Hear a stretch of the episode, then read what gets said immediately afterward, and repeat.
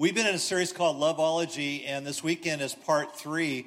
And we have uh, Tony Stewart, who leads our students' ministry here at Brave Church, is going to be giving the talk. And I wanted to tell you a little bit about Tony. Tony is a former tight end uh, with the NFL for 10 years. Uh, most NFL players last about two or three years. Uh, played for the Cincinnati Bengals, Philadelphia Eagles, and the Oakland Raiders. And he was he's been recognized. Oh yeah, whatever. like Raider fans are everywhere. Uh, he is recognized for his work in the NFL communities by being nominated for the prestigious Walter Payton NFL Man of the Year Award. Uh, Tony is the founder, executive director of Beyond the Locker. It's an organization uh, that we've helped support as a church. It develops uh, youth and athletes in the area of character, communication, and leadership. Uh, last year, he won the, uh, the first year the honor of the John Maxwell Leadership Award. Uh, he volunteers of his time, he gives sacrificially. Uh, he's a great man. He lives it, uh, loves his family, has a great wife, great kids.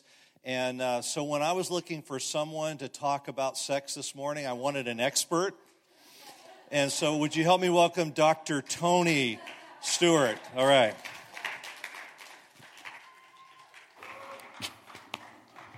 You know, you got to be careful because I have the mic second. You got to remember that, Pastor Darren. Oh, yes. Got the fan club and everything. Oh, man, now I'm even more nervous. It's great to be back in the building. Thanksgiving weekend is still part of Thanksgiving weekend, right? Because I still smelled some of the turkey on your breath this morning. Some of you even eat turkey uh, on, on in the morning, huh? Turkey break, turkey omelets. Um, I think about 2015. Can you believe that it's almost over? Think about for a second the start of the year or some, something, I believe, most likely, something significant has happened in your life up to this point. I know it is. I know there's been something significant. Um, a little less than two weeks ago, and I think we have a picture of this. A little less than two weeks ago, I was on. Uh, I was invited to come speak to uh, to a group of youth on an island uh, in the Caribbean, uh, Trinidad and Tobago, and I got connected through this group, Family Life Tobago. Um, through the John Maxwell team, and I spoke to thousands of students there, had an opportunity to just share my heart, my walk through professional sports, and uh, there were some interesting things that I learned about Tobago. Um, it's seven miles from the coast of Venezuela. When I agreed to go there, I didn't know it was that close to Venezuela. And I, and I started thinking, wow, did I make the right choice? That's pretty close. What type of government is going on in Venezuela? Do I have to fly through there? Um, but it was, it, was, uh, it was an awesome time. Um, most Caribbean islands are, make their money off of tourism, right? But this is an oil producing country. So there's a lot of government subsidies, um, a lot of, you know, no foreigner has been able to buy a piece of land there for 10 years. Um, and with some of those, with some of those benefits of the people being able to hold on to their land and the things that they love to do, there's some challenges with, you know, with handouts. And, you know, sometimes a handout is not necessarily a hand up. So what I, what I came across with speaking to some of these youth is some of their challenges surround around abuse, physical, sexual, alcohol abuse. And what it made me realize is that no matter where you are, we are in this world, I believe we, we deal with a lot of the same challenges. Would you agree? Yeah. The challenge of using what God intended for good and the temptation to misuse it and to turn it into our own idols or our own, our own gods. That comes up a lot when we talk about the topics of love, marriage, and sexuality. When we talk about sex and sexuality, we obviously come from different backgrounds.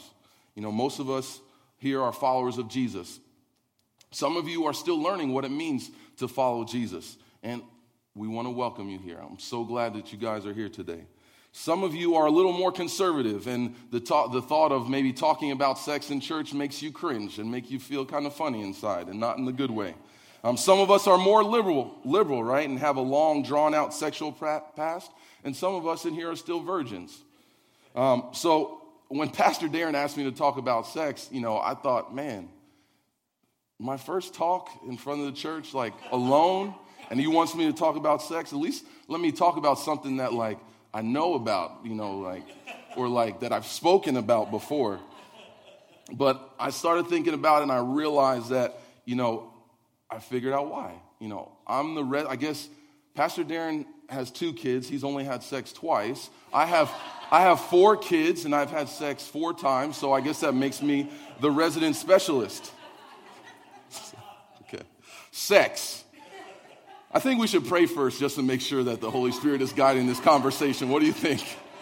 All right, let's pray. Heavenly Father, we just thank you for your creation. We thank you for this beautiful day. We thank you for the warm bodies in here, Lord, and um, just the babies, the baby making that's going on around here, the building of our church from the inside out, um, just our ability to, to, to shine your light in this valley, Lord.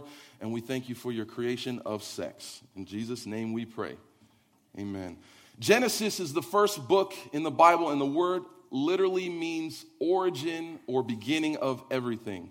Um, in Genesis 1 1, it says, In the beginning, God created the heavens and the earth. That's kind of like a, a Hebrew idiom and saying top to bottom, all encompassing. You know, in the beginning, God created everything. Let's go to the end of the chapter. I think we have a scripture verse here um, and read. We're going to look at Genesis 1 31. God saw all that he made, and it was very good.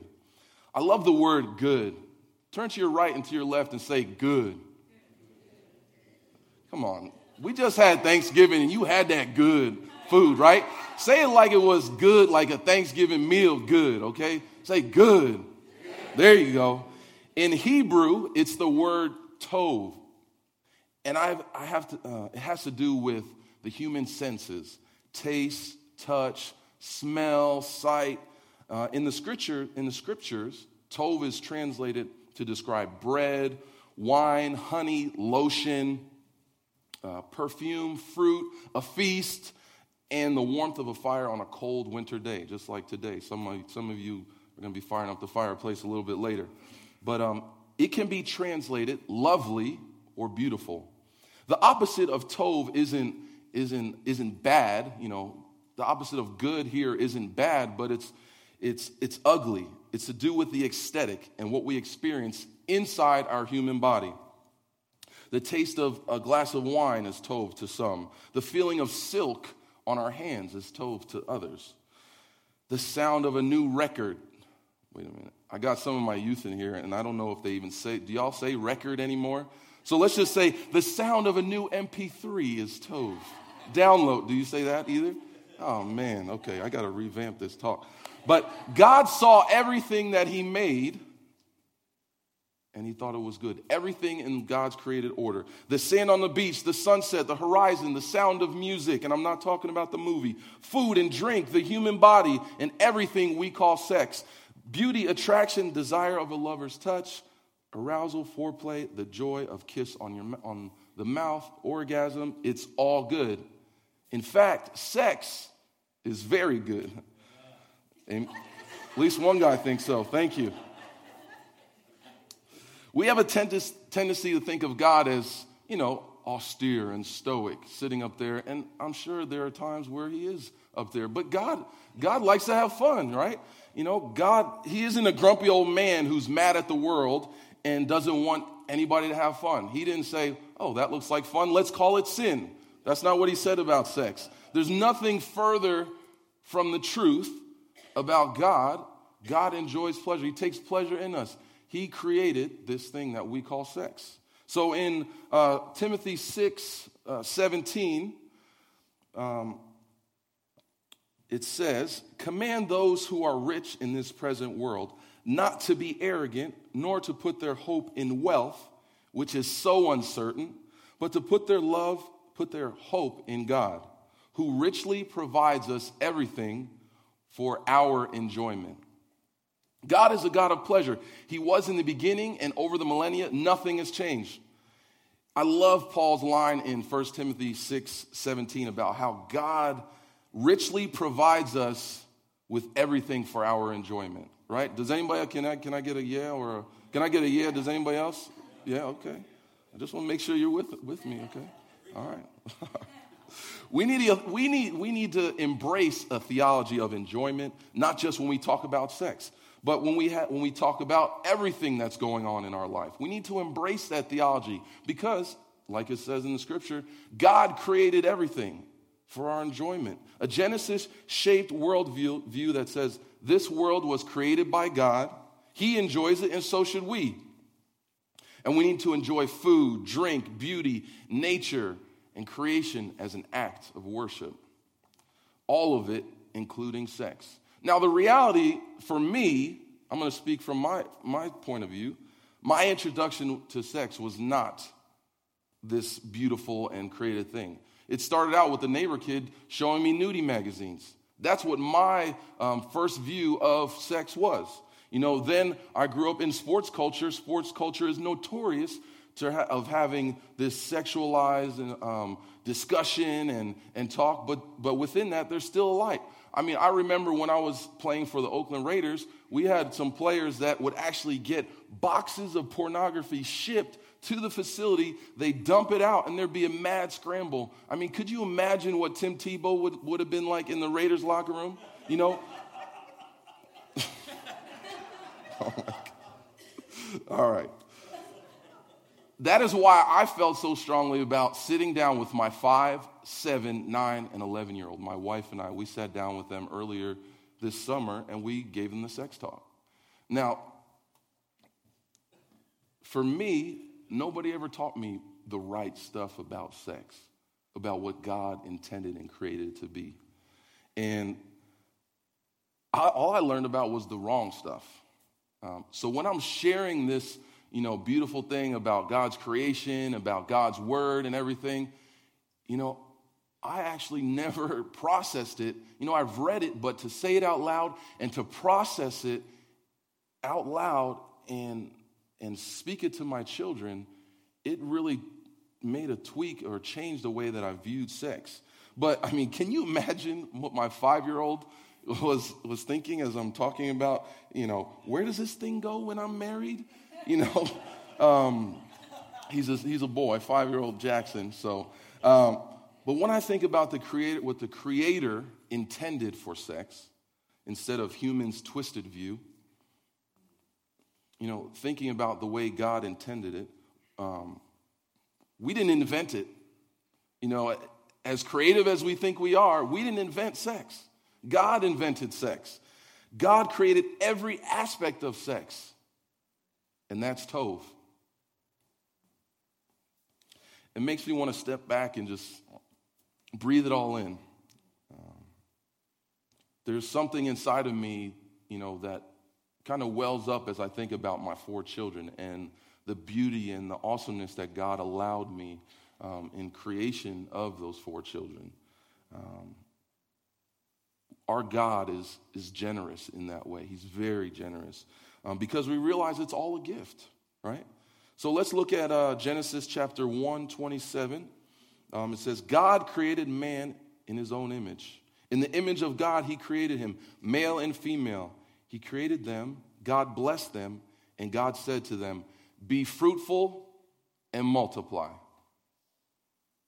The very first command in the Bible is be fruitful, increase in number, fill the earth. The very first command in the Bible. So it's got sex has got to be good, right? That's just and a lot of it, you know, the language kind of has changed in our uh, in our world because we don't talk about sex that way anymore. You know, I don't I don't have hear people having conversations of you know, I'm going to be fruitful and increase in number. That's why we had our last child, and we, we got two more coming. You know, no, that's not how we talk. Because in the advent of birth control, we've disconnect, connected sex from baby making. We say make love or sleep together or have sex. But it's the same idea, and it's the first command out of God's mouth. So people argue that the Bible's all about rules. And yes, it is. The first rule is to have sex with your spouse a lot. Pastor Darren told me to put that in there because. So, not all rules are bad, right? Right? Not all rules are bad. Clearly, some are fantastic. For too long, the church's stance on sex has been kind of reduced to don't. Don't view porn, don't masturbate, don't sleep around, don't sleep together before you get married. And all of this is true, but the problem is that the scriptures, it doesn't start with the word don't. It starts with a positive command. It starts with a positive command be fruitful and increase in number. One of the first things we read about um, Adam and Eve is that they were both naked and they felt no shame. Can you imagine a world? I mean, I'm just thinking about my world where sex is not, there's no shame, you don't have nothing to hide about. You know, it's just pure, innocent delight and joy. Pleasure between a man and a woman, locked into relationship for life. Locked into relationship for life. That is what God created.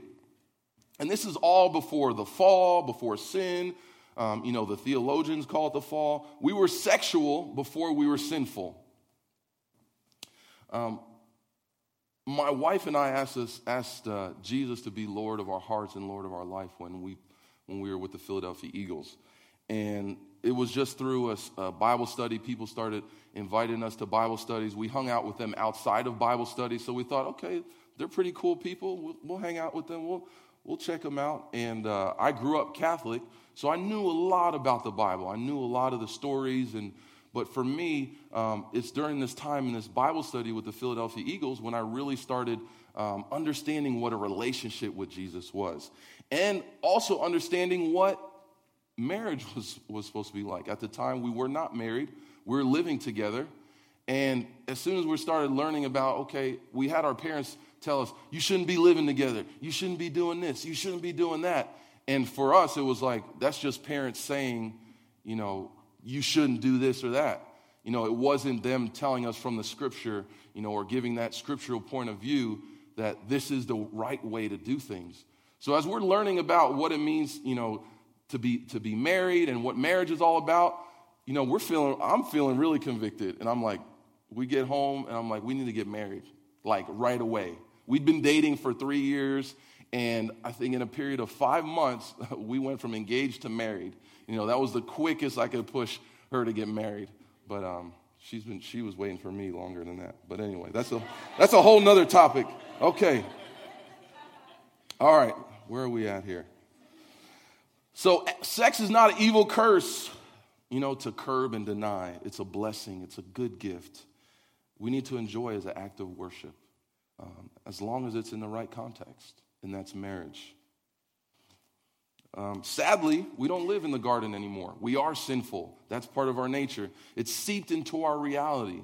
You know, so we're going to go to Song of Songs, and uh, it's it's in the, I guess they call it the the, the end of the Hebrew literature um, section, and it's a it's an ancient. Has anybody read Song of Songs before? A couple people. Okay. Oh boy, the setup. Pastor Darren set me up. Okay. So it's a collection of it's a collection of erotic Jewish love poetry. And it's in the Bible. Yes. I heard one person say yes. Okay. I think it was a female voice too. Yeah. I like it. I'm not going to call you out who it was. I saw I heard it. so or, Orthodox Jewish males are actually not allowed to read this part of the scripture until the age of 30. So if they, I apologize, you know, this may be a good time. Samuel had that disclaimer earlier about the children, but if you are, you know, 29 and under Jewish male, this is, would be a great time for you to leave because we're getting ready to read it, okay? All right. Um, for a long time, people have been trying to turn this song into an allegory. We're going to go to uh, Song of Songs 4.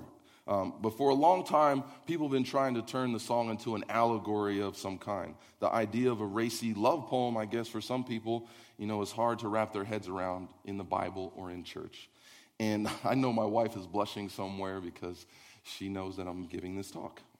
And so over the years, people have been trying to take this song into something less explicit. And as a result, people read it as a picture of Jesus in the church.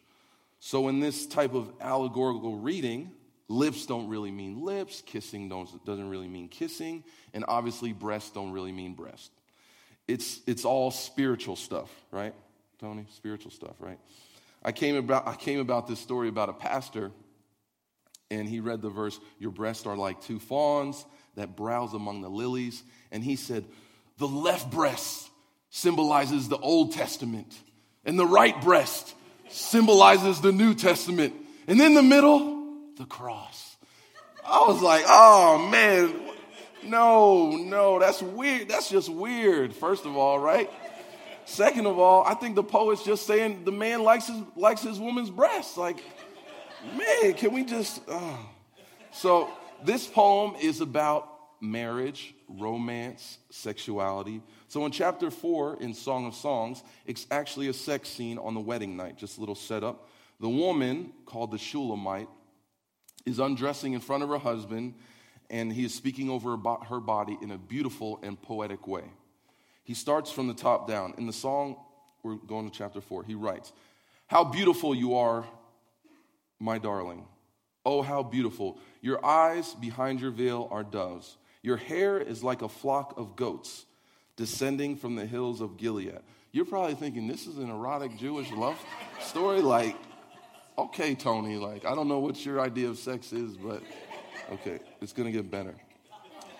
Your teeth, and I love, I love this part, are like a flock of sheep just shorn coming up from the washing. Each has a twin, none of them alone.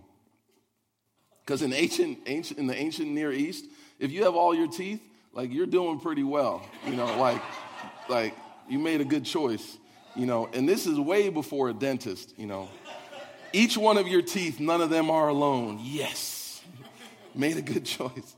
Your lips are like scarlet ribbon, ribbon. Your mouth is lovely. Your temples behind your veil are like the halves of a pomegranate. Juicy. Okay. Then he moves to her neck. Your neck is like the Tower of David, with, built with courses of stone on it, hang a thousand shields, all of them shields of warriors. Obviously, she's a CrossFitter, okay? Your breasts are like two fawns, like twin fawns of a gazelle that browse among the lilies. And after that, um, it, it, gets into a little bit more poetic language, a little bit more uh, discreet. So in chapter, uh, in verse 6, it says, Until the day breaks and the shadows flee, I will go to the mountain of myrrh and to the hill of incense. You are all together, together beautiful, my darling. There is no flaw in you. I just want to give a prescription right now. If you're a man and you're married, read this to your wife tonight, okay? I'm not going to say what happens after, okay? That's the next, okay. We laugh a little when we read this, but we don't live in, in this, you know, I guess we do live in an organic society, but this agrarian, earthy uh, society anymore. And, and this language is kind of, you know, mountainous, if you will. But for me, like, I think it's genius. You know, somebody wrote a Song of Solomon's. Most people have Song of Songs. Most people haven't read this part of Scripture, so you can you can sound like a hero or like the man when you read this, you know, to your woman. Okay, all right. So the poet is is able to invoke highly sexual imagery without ever really sounding crass. And a few stanzas later, he says, "You are a garden. You are a garden locked up, my sister, my bride." You are a spring enclosed, a sealed fountain. That's an ancient way of saying that she's a virgin. A spring, um, a spring means a man's a virgin, and a fountain means that uh, a locked up fountain means that she's uh, a virgin. Let me take it.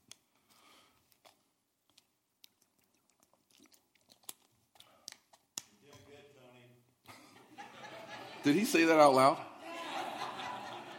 You just ruined my podcast. All right, sorry. So, so she's a virgin, okay? But she's anything but prude. She's an eager partner in this evocative scene saying to her lover, Awake, north wind, and come, south wind. Blow on my garden. This is fragrant, this that is fragrance may spread everywhere. Let my beloved come into his garden and taste its choice fruit. I need another drink.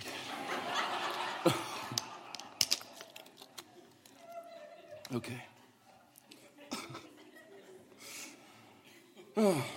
okay, after a time of foreplay, she's inviting her new husband to come into his garden. And in chapter 5, verse 1, the man is speaking again. I have come into my garden, my sister, my bride. I have gathered, gathered my myrrh, my spice. I have eaten my honeycomb, my honey. I have drunk my wine and my milk. And this couple is lying in bed after it's over, just kind of hanging out, just feeling good about the experience. Um, it's their wedding night. You know, they, you know, you think about times when you're able to do this. You know, it, for me, I feel calm, peace. You know, we feel close, intimate, connected, vulnerable, and safe. Um, naked and unashamed, as in the garden. Um, but the story isn't, it's not done there. It goes on to talk about, it has this interjection, and it says, Eat, friends, and drink your fill in love. In some Bibles, there's like a subheading that says friends right above that section. Um, eat friends and drink drink your fill in love and it's not really it's not the hebrew translation it's just kind of giving you an idea of you know who's speaking at this moment and uh, the is i was thinking like when i was reading this before i like you know saw the the header and the obvious bold lettering um, i didn't really know who was it the man was it the woman friends like i don't know like what they did back in the those Hebrew times, but like inviting your friends to like clap and applaud after you were done, like that's not really that's not really part of my uh, the way we do things. Okay, um, it's a little awkward, right? Um, but oh man, so it's God's voice. It's God's voice speaking, interjecting. Um, eat friends and drink your fill in love. You know, you think about that. God is, I mean, we know that God is everywhere, but we don't necessarily think that God is at there at that moment. But can you imagine every time a married couple is having sex, like God is applauding, God is like cheering that on. Like that's kind of a, a, different way to think about sex because after we've been bombarded with, you know, the visual and the sexualization of our television, of every type of media, you know, but God is actually applauding a man and a woman's married vow and they're, um, they're coming together as one in sex. And, you know, in this story, it's over their, it's over their wedding night. And that's, that's the God that we serve. Um, his view of sex is anything but negative. Um, even in a post Garden of Eden world, after Genesis 3, after sin in the world, uh, with the pain, regret, uh, damage, abuse, you know, from, from sexuality, God, that's still the God that we serve. He is the same, you know, from the beginning to the end. He is, he is eternal. And God is singing over the good gift that, um, that He has created. And can we say it's very it's good again? Can we say good? good? Okay, there we go. Thank you. He's with me here. So we as we continue on this topic of marriage, love, sex, and the ongoing discussion of male and female, um, I just want you to remember that sex, sex is tov. Um, if it's in the right in the right context in marriage. In the beginning of 2013, um, God asked me to do a Bible study, and uh, I drug my feet probably for six months. You know, He asked me to do a Bible study between um, for a men's group, men's Bible study. And I'm like, ah, I got too much stuff to do. I got, we got four kids' practices. I got to go speak. I got my nonprofit. I'm doing stuff with the NFL. I don't have time. Um, so I finally started my uh, started the Bible study, and during that time, there was a lady who was over all the uh, who was over all the Bible studies. This was at another church before we came here at Brave Church, but uh, there was a lady that gave out all the information um, for for the Bible study leaders, and her email came through my LinkedIn filter. You know, uh, LinkedIn's got this like crazy way that infiltrates like Every time I open my email inbox, it's like, LinkedIn, you have an anniversary. What? I have an anniversary? Did I miss it? No, it's like work anniversary. Anyway, so this lady's email, this lady's email went through my LinkedIn filter. Um, I looked her up. I said, wow, you're part of the John Maxwell team. You're a trainer, speaker, coach. Um, love to sit down and get to know more about what that means. She went and spoke and trained in Guatemala. Um, sent her an email.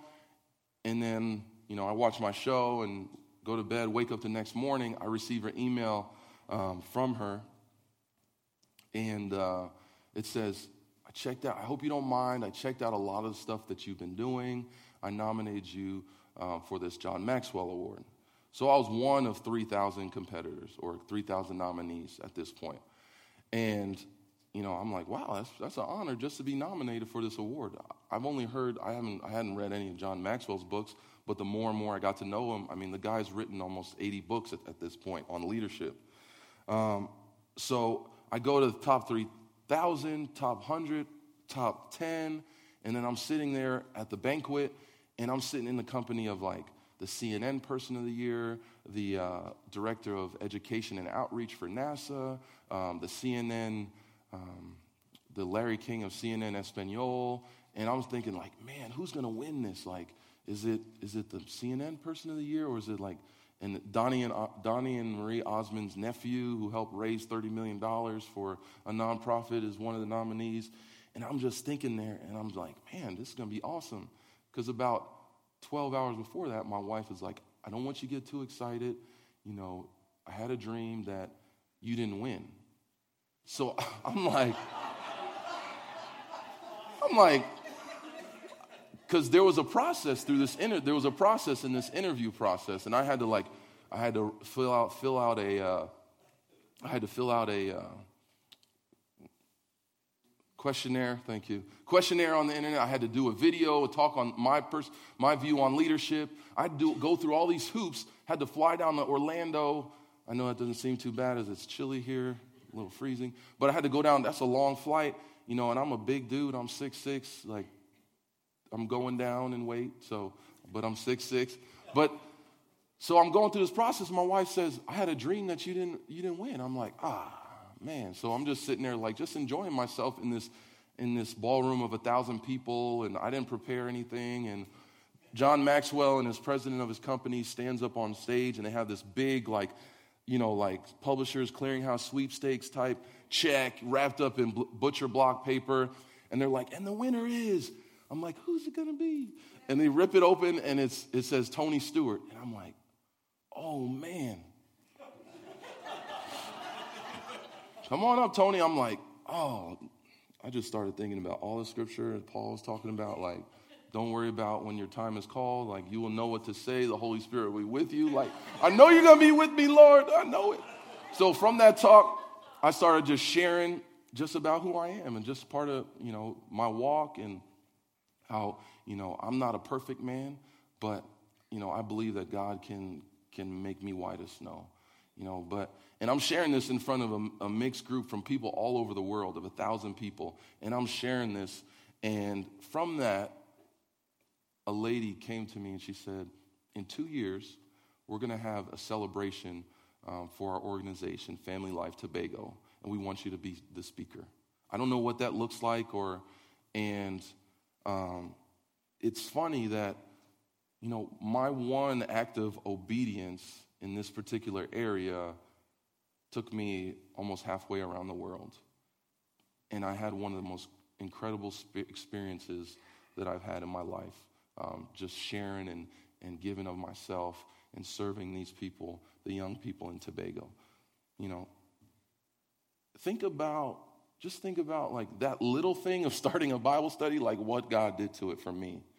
You know, and the humongous thing of the powerful um, beauty of sex and what you know, what that um, God has entrusted us with and how he will bless that if we are obedient and, and we really follow his, his word and use his gift the way it's intended to be. Think about, um, think about that in your own life.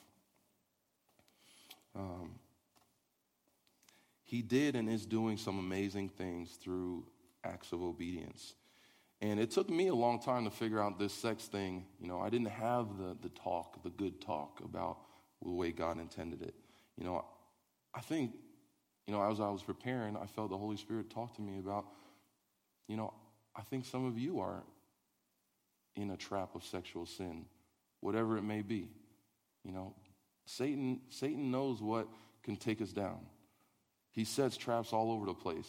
You know, you can't go, you can't watch TV without seeing some you know, when we were in Tobago, you couldn't go into any government. My wife couldn't go into any governmental buildings without a uh, without her sleeves covered in like long sleeves. So it's like you know, if that's like a, a part of sexual temptation, like you know, we can't watch TV or any type of media without being there be some type of temptation. Um, you know, but I, I, know that some of us know the blessings of keeping our, our sexuality pure. And, um, you know, just like, I believe, like, just like my five, seven, nine, and 11 year old, I, th- I got a picture of them up there. They're always running around around here. Um, just like my five, seven, oh, is it up there? It's gone. Sorry. That's my crew. Um, but just like those little guys and the two older people in the back, like we all deserve to know the way God intended his creation. You know, he doesn't want us to carry the hurt, um, the shame, or disappointment, the struggle, uh, the unrealistic expectations that we set on ourselves, the way that the Instagram or the social media or all those, you know, fake people that are not real and use apps to make themselves skinnier or, you know, like I make use it to make my butt bigger and stuff like that. But like that's an unrealistic expectation for ourselves. Like God doesn't want us to be at that standard. He wants to be he wants us to be at his standard. And there is a blessing, an awesome blessing that um, comes out of that. So I guess I'm going to invite the band up here as we get ready to pray, up, pray right now. Um,